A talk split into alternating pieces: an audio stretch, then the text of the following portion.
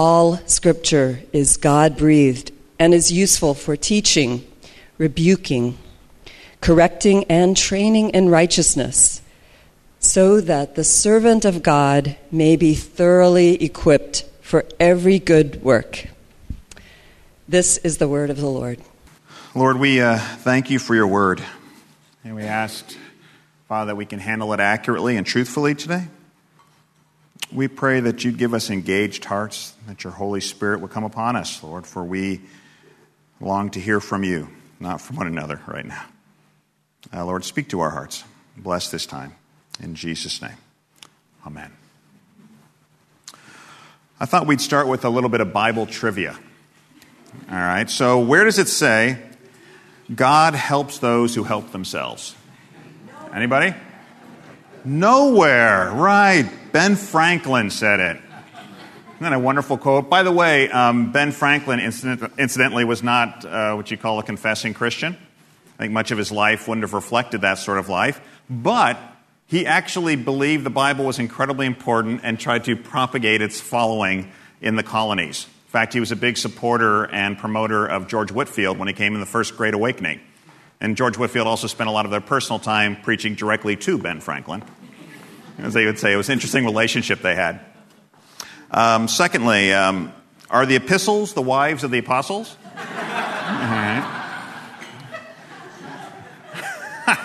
Just totally dumb, but it's funny, you know. Um, the, uh, no, the epistles, for those who don't know, are the letters of the New Testament, which make up the large body of it from Romans all the way to Jude. Why call them epistles rather than just simply letters? Well, I don't know.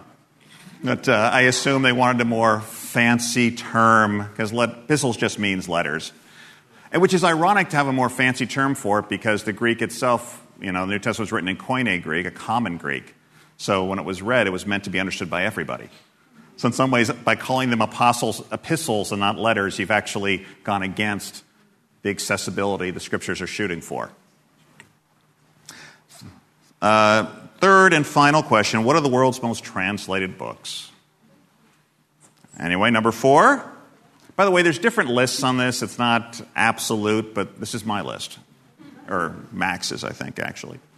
Um, Pilgrim's Progress, 200 translations. Number four. Number three, Pinocchio, between 240 and 260 translations. Number two, The Little Prince, 250 to 300 translations. And number one, brrr, the Bible, 3,312 total translations, being made up of 670 complete ones, 1,500 plus New Testament ones, and 1,100 portions of.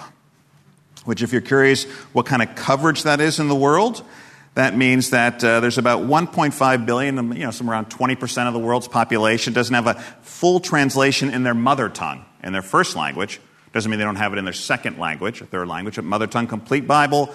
Um, 114 million, less than 2%, don't have any portion in their mother tongue.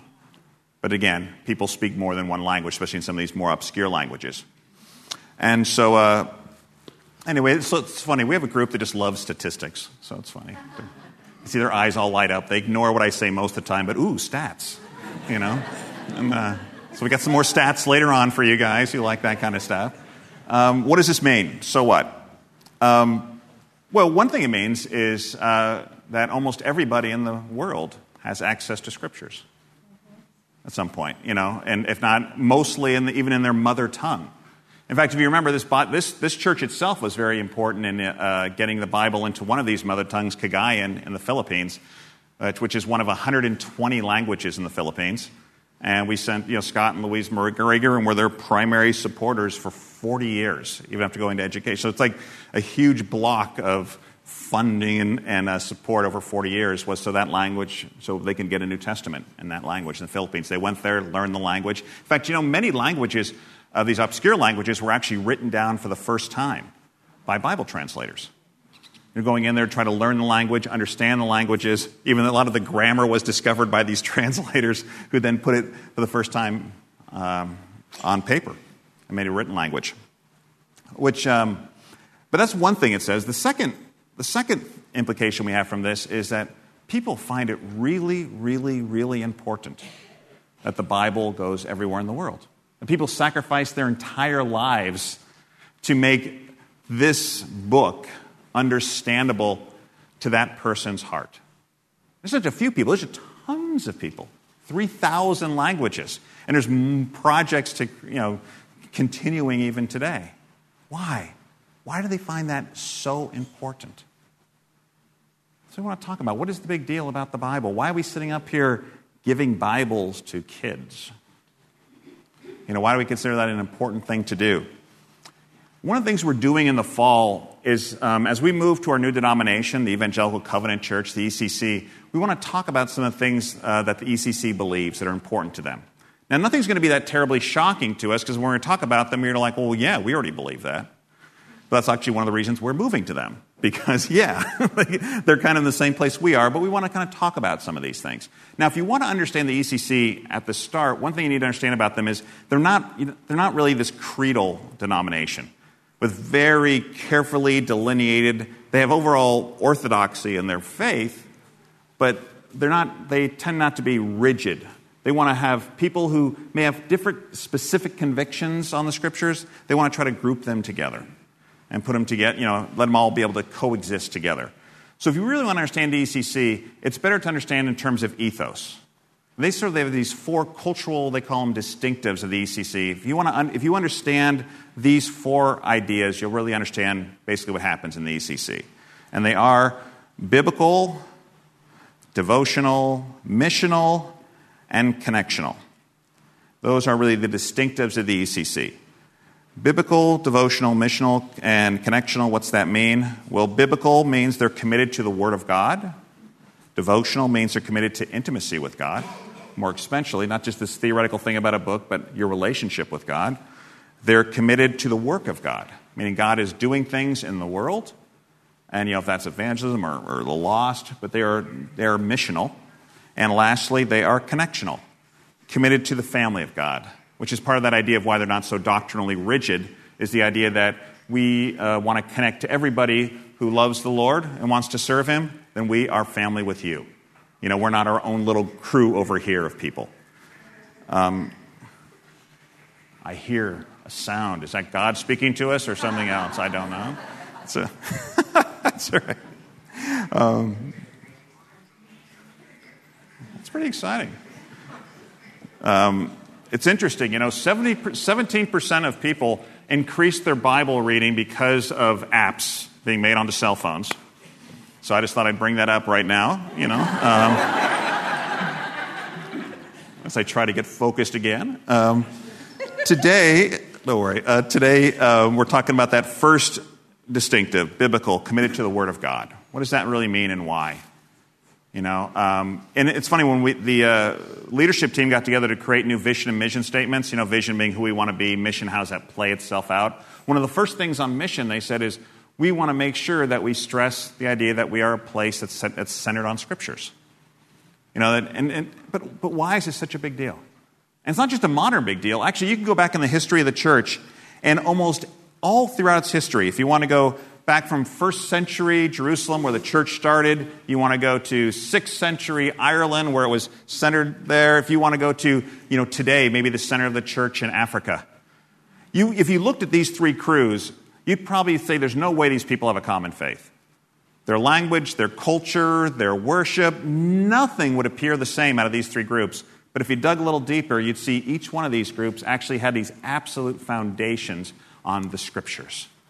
They were all people of the book, and thus they are one. And it's with us today. It's interesting if you um, look at Thomas Cahill, the historian's book, The Gift of the Jews How a Tribe of Desert Nomads Changed the Way Everyone Thinks and Feels. What do you think his conclusion is? How did this little group of desert nomads have this incredible impact on the world? Because they were people of the book. The scriptures were that unique thing they had. So today I want to talk about what does it mean to, you know, being a people of the book? You know, what is it this book claims to be? I, we hear lots of people say, well, this is what the Bible is, this is what the Bible is, here's why you should read it. But what's it actually say about itself? You know, what, claims does the Bible make about what it is? And what claims does it make about what its purpose is? You hear lots of stuff thrown around. And, you know, I, I would worry less about what everybody else says the Bible is or isn't and what its purposes are. What does the Bible say of itself? You got to start there. What's the claim? And so that's what we want to talk about a little bit. The Bible's claim of itself today. What does it say it is? And what its purposes are. So for that, we're going to go as uh, Roz read in 2 Timothy 3. And it says, um, As for you, you know, continue what you've learned and have been convinced of, because you know from whom you learned it, and how from infancy you've known the Holy Scriptures. You know, how, that's an interesting phrase, too, that Timothy from infancy has known the Scriptures. It's interesting when we talk about a first grade Bible day, you know, that actually Timothy got his first grade Bible as well, uh, or first and second grade. Don't want to offend any kids. Um, at the start of 2 Timothy, it says, I've reminded, I'm, uh, this is Paul talking to Timothy, I'm reminded of your sincere faith, Timothy, which first lived in your grandmother, Lois, and in your mother, Eunice, and I'm persuaded now lives in you also. It's amazing the way you can see a little bit of the kind of life that Timothy had. You know, grandmother faithful, mother faithful, and now, you know, Timothy, you know, dripping with uh, a life in the scriptures from the earliest age, from infancy. Uh, he's learning the scriptures. And now, as a young man, one of his problems, if you follow the life of Timothy, is that he's this incredibly knowledgeable, understanding, and mature.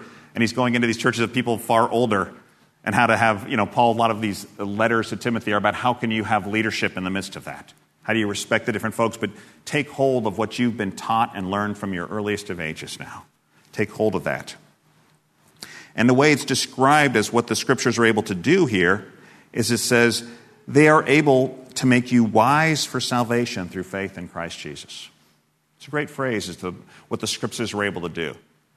It was able to lead you to faith in Jesus, to make you wise to understand that salvation, that deliverance of God that comes through Jesus. For what's it say? What's the key idea of what Scripture is? Here is the central claim. And again, this may seem obvious, but I don't find it so obvious. And I don't find, um, you know, sometimes I think saying stuff here goes, well, we all know that. It's, it's, I think there's oftentimes an often cons- inconsistence between what we think we know and the implications of that. It says this amazing phrase all scripture is God breathed, theopneustos. What an amazing phrase.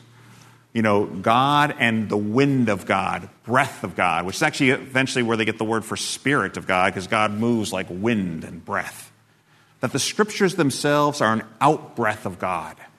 What a phenomenal phrase. All, and not just some scriptures, right? All scripture. As the outbreath of God, the very words of God. As Paul says in Romans, when he talked about what advantage has the Jew? Much in every way to begin with, the Jews were entrusted with the very words of God. So the scripture itself, it's not just a book, right? It is the words of the Creator that are coming around in a book we're walking around with. Thus, you understand also why they wanted to make sure these words got to every corner of this world, that every single person on this planet could read these very words. And they're not, um, and you begin to see there's a different quality to them. Now, one thing you know about Scripture is it was never like uh, this idea that God said things and a person wrote it down. Like they're listening to it and they're just writing it down. It wasn't like, hey, hey, you, you, get off of my cloud, for those who know that song. I'm dating myself, but but it's not like that, okay? It was, um, it came through that person's life. It says, you know, in, in 2 Peter, it says, above all, you must understand that no prophecy of Scripture came about by the prophet's own interpretation. For prophecy never has origin in the will of man, but men spoke from God as they were carried along by the Holy Spirit.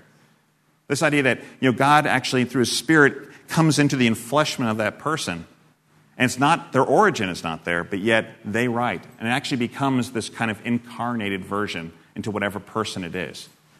It's, it's much like a sailboat. You know, the person's like a sailboat that sits here, then the wind of God comes, fills that sail, and puts it across. And out come scriptures. And it's not just a New Testament idea like Peter or Paul. This is how David described it, right? David, we think of, oh, these, all these Psalms he wrote. Well, here's how he describes it he says, this is his last words of David. He says, the oracle of David, son of Jesse, the oracle of the man exalted by the Most High, the man anointed by the God of Jacob, Israel's singer of songs. The Spirit of the Lord spoke through me. His word was on my tongue. Right? He's not a prophet, right? He was a king. But he's saying that all these things he wrote, it was the Spirit of God working through him, that God's word was on his tongue. And furthermore, then when the New Testament uses these words, even a psalm, it carries complete authority as God's words, not David's words. For instance, in Acts it says, Sovereign Lord, they said, You have made the heavens and the earth and the sea and everything in them. Here's who you're talking about, right? The creator of all things. And you spoke by the Holy Spirit through the mouth of your servant, our father David. Why do the nations rage and the people plot in vain? And he goes on and quotes Psalm 2 to explain the circumstances and even understand how to live in the midst of those circumstances. The Word of God, absolutely authoritative, right? It's David's Word, but yet it is God speaking through it. That's the idea of it. So, and that's in brief. You can go on for on and on about this idea, but all Scripture is God breathed. Um, that's it's not just a book right? It, it's not, you know, right now we live in a culture of books everywhere, right? Books, books, books, books, books. And so one other book doesn't seem that different. But being people of the book in the ancient world was an amazing thing. There were people who believed that they, it wasn't like wasn't much as stories from God or thoughts or you know myths. There was a sense that God had a written revelation and spoke it. And people see the quality of it's different. I mean, I don't know about, you know, for me, I had the blessing of never reading the Bible ever till I was 27 years old and uh, then reading it and just going, what is this thing? See, there's something radically different about this book, being so radically amazed and changed by it. I wasn't pouring through the scripture because someone told me, you need to pour through the scripture. I was pouring through the scripture because it was like feeding my soul in a way that I'd never experienced before in my life. And the radical thing is, that's not just me. That's what happens again and again with these translators. What do you think encourages them to scatter throughout the world? This obscure people get it translated into their language, that people read it, and suddenly they're interacting with the living God, that God who made the heavens and the earth and everything in it. They're suddenly interacting and relating with it, relating to Him. If you ever read like a lot of old documents and old books, it doesn't have that effect on you. You know, it's very unusual. I mean, uh, you know, but the Bible's written so long ago, yet everybody, even now, no matter the across culture and across time, feel they're interacting with the creator of the universe and worshiping him through these words. There's nothing like it. All scripture is God breathed. But what's it for? What's its purpose? I think a lot of people mistake their purpose and it actually gets in problems. I think a lot of folks who want to defend the Bible actually get a little confused on what its purpose is and actually end up trying to make the Bible be and do things that it was never intended to do or be. I think there's other people who kind of say they, yeah, yeah, we believe the Bible, we're authoritative to it, but don't really grasp the claims of the Bible either. It's kind of on both sides. You know, people, you, I think it's really critical that you have a sense of what the Bible itself claims to be for. You know, think about if you, um, if you're reading a, uh, say, a lawyer's brief or a, a, his statement on how to, he wants to convict a criminal, and his closing statement, you know, that, that closing statement has a lot of factual information in it. It has a lot of historical information. It may have scientific data. It may have all these kind of things, but it's all very carefully crafted for a purpose.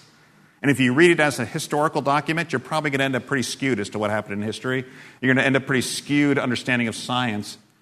But it's not ahistorical nor is it unscientific, but it has a purpose. You actually start with the purpose of the document, and then that helps you understand what I do with all the other information. Right? So, what does the Bible say its purpose is? What's it trying to do? Well, it says here all scriptures God breathed and useful for teaching, rebuking, correcting, and training in righteousness, so that the servant of God may be thoroughly equipped for every good work. Right? That's what it's for. Teaching, rebuking, correcting. By the way, in English, rebuking and correcting to me, I always struggle with it. Seem like very similar ideas. In the, it's not really that similar of an idea. Um, rebuking is like, you know, when someone is going, saying this thing, you can actually say, no, that is not true. You know, you, re- you rebuke that because the scriptures are thoroughly authoritative. What you're teaching is wrong. Correcting is much more like what a, uh, like a tutor would do to you in math. You know, if you got a, a, tutor, they're not looking to rebuke you by your, you know, for your incorrect handling of that. They're trying to correct the way you're thinking about it and doing this problem so that you can come to the right answer. Right? They're trying to correct your way. But anyway, that's the scripture correcting, rebuking, training. uh, training in righteousness. For what purpose ultimately? Here's your big line you underline that you may be thoroughly equipped for every good work.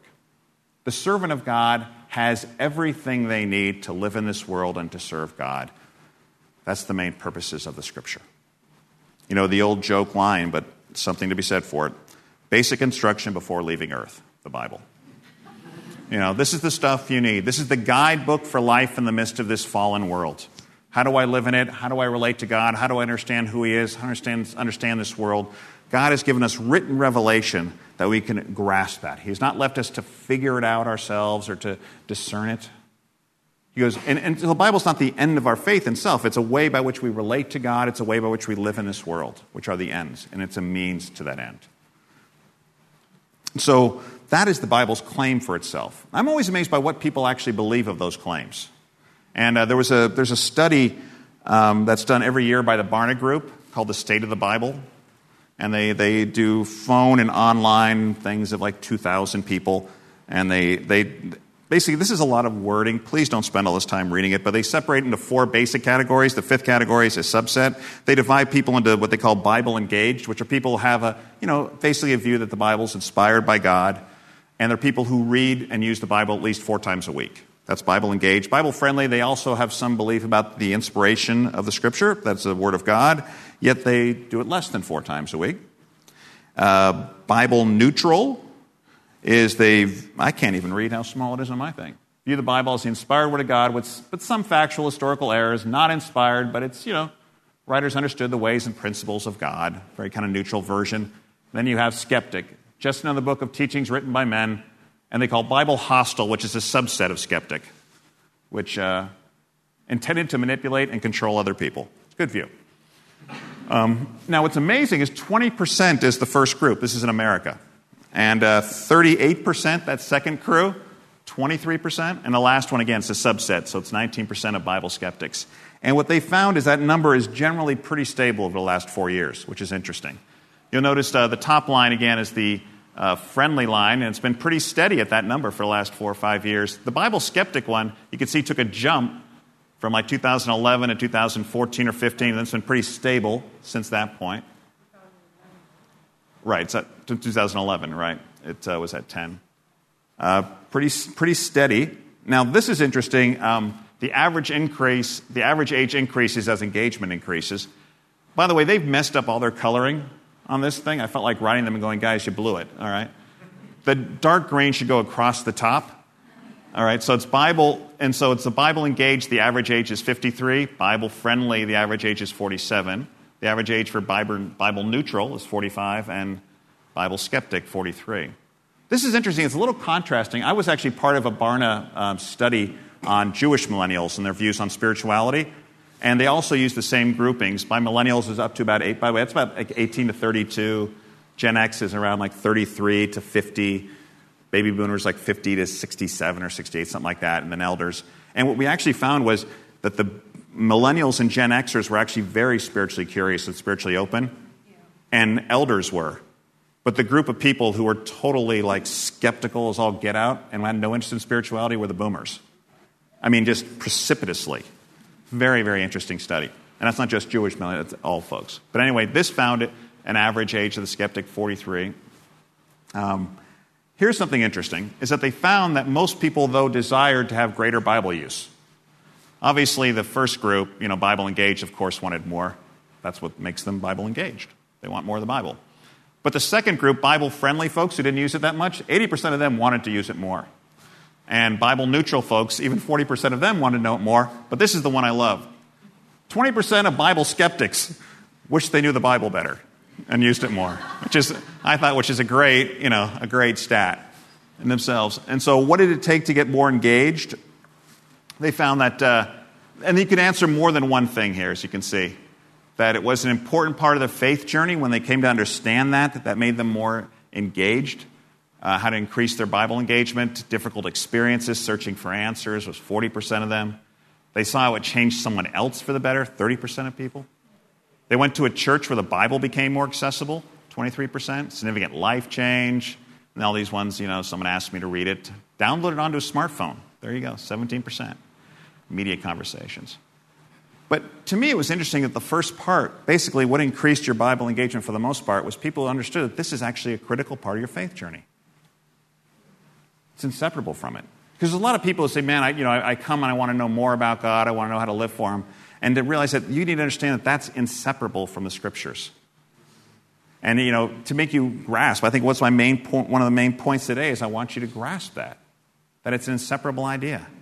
The part that I can't understand up there, the, the grouping that just blows me out of the water is Bible friendly. So you're people who believe the Bible's the Word of God, but you don't really read it a whole lot. I'm like, one or the other. Either think it's nonsense, fine, or think it's the Word of God and read it. But how do you think it's the Word of God and not pay attention to it? That one just, that one is hard. I can't grasp that. I mean, part of me would rather, when I see something like there and I see, wow, the Bible claims to be the Word of God, my personal instincts are to start proving to you as to why that's a reasonable thing to believe. Because if someone walks into a room and says, oh, by the way, I'm holding a book and this is from the creator of the universe to us. Oh, cool, thanks. Appreciate that. How could you believe that? That's insane. You know, that's my instinct. You know, I'm a total skeptic at heart. And I'd love to sit here and make all these arguments as to why. But what those stats tell me is my arguments are utterly irrelevant. Because they accept, oh, yeah, it's the Word of God.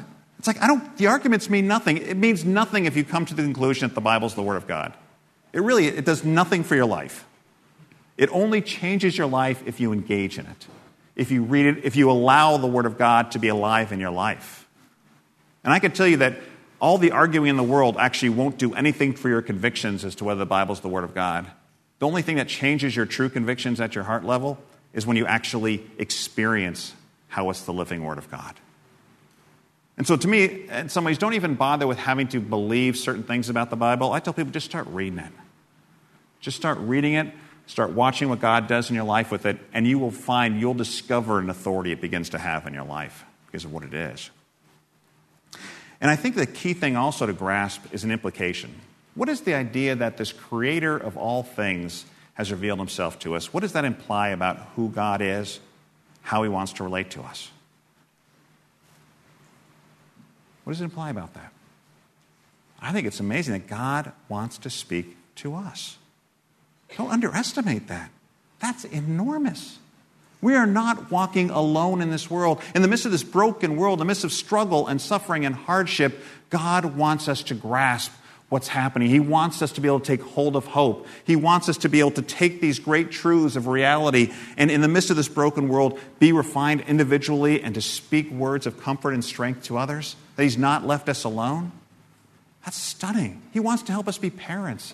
He wants to help us learn how do, how do I how do I be at work in the midst of this somewhat hostile environment of skeptics? How do I live in there?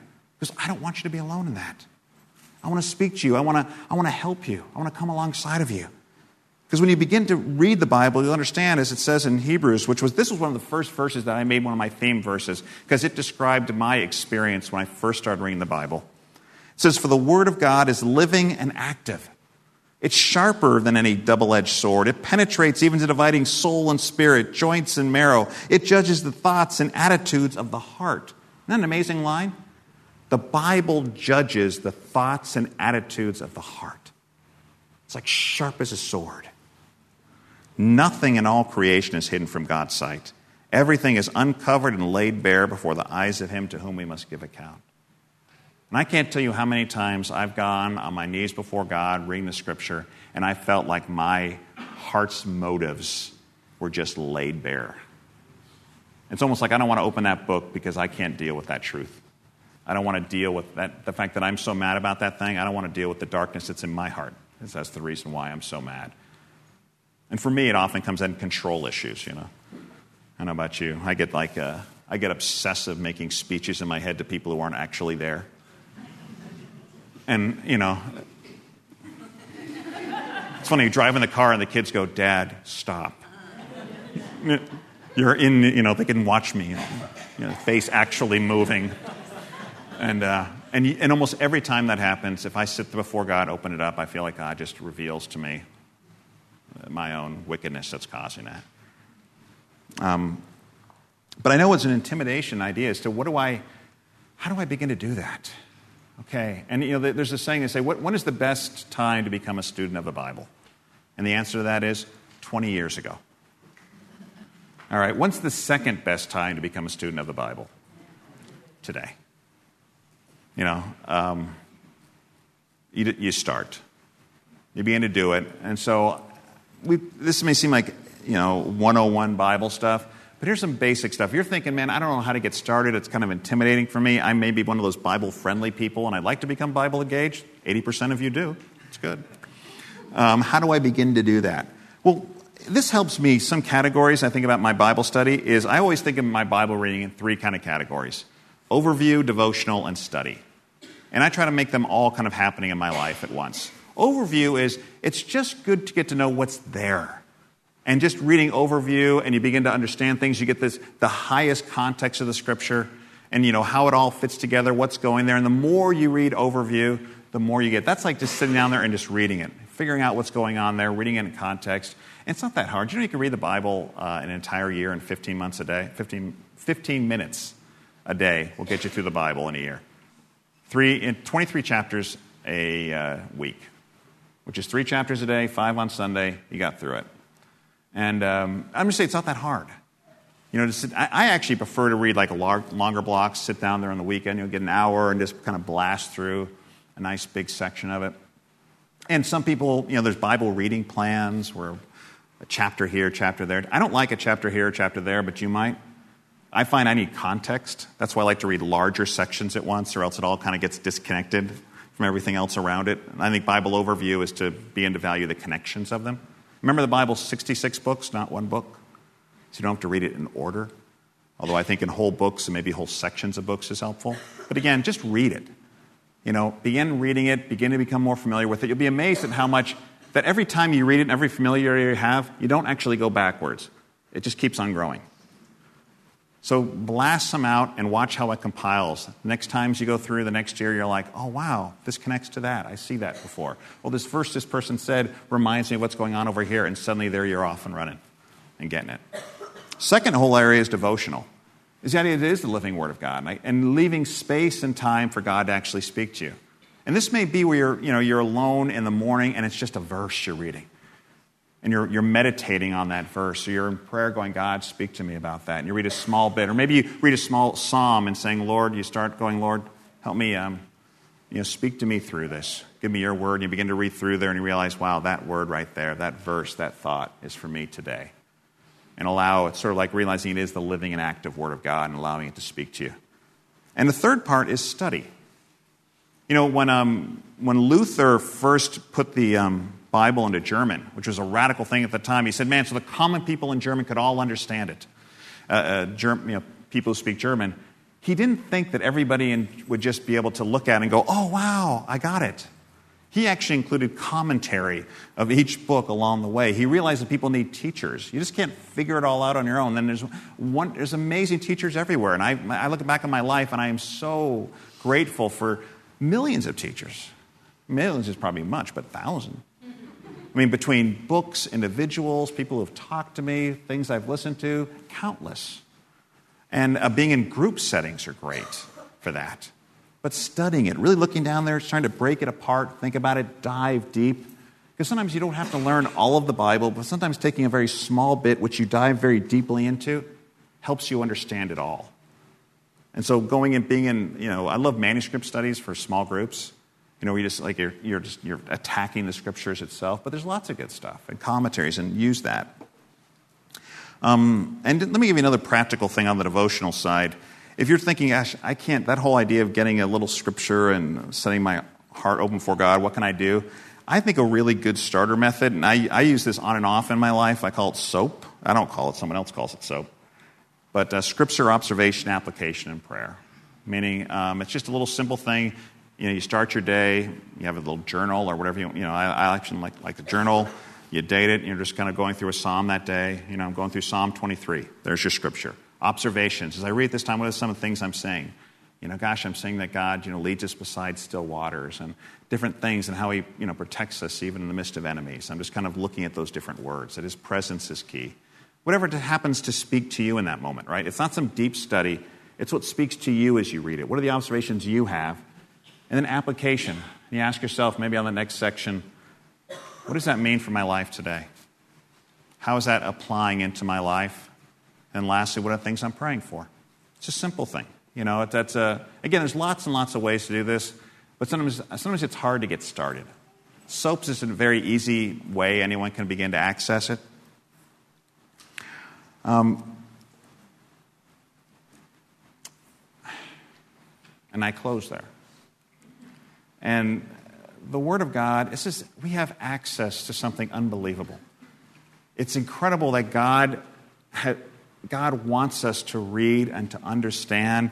He wants us to be able to take comfort from Him, to understand our world. He wants to speak to us. And so many times we don't give Him a chance to do that. Have you ever had that? Have you ever had people you've tried to train to do something, but they won't actually listen to you? It is one of the most frustrating things in the world because you want to help them be able to do it, but they think they know it all. And then they end up resenting you for not training them. And you're like, hold on, I was just trying to train you, but you wouldn't listen. Oftentimes, I think that's how God is with us. You know, we won't listen. We won't open up things. Then we, then we end up resentful as to what happens in our life or something. God wants to make it accessible to us. Let's take him up on his offer. Become a people of the book. Let's pray.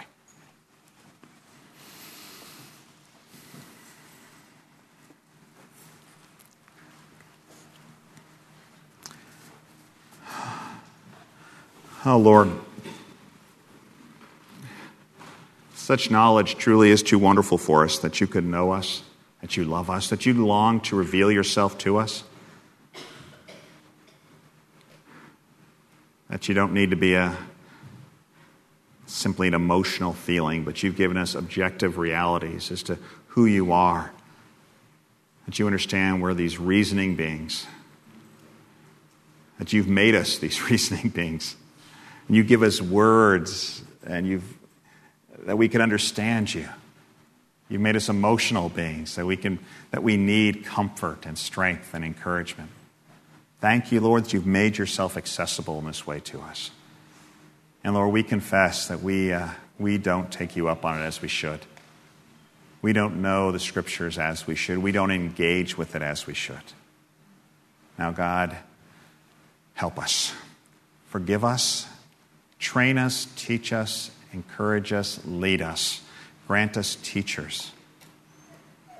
And make your word come alive to us. In the name of Jesus, we pray. Amen.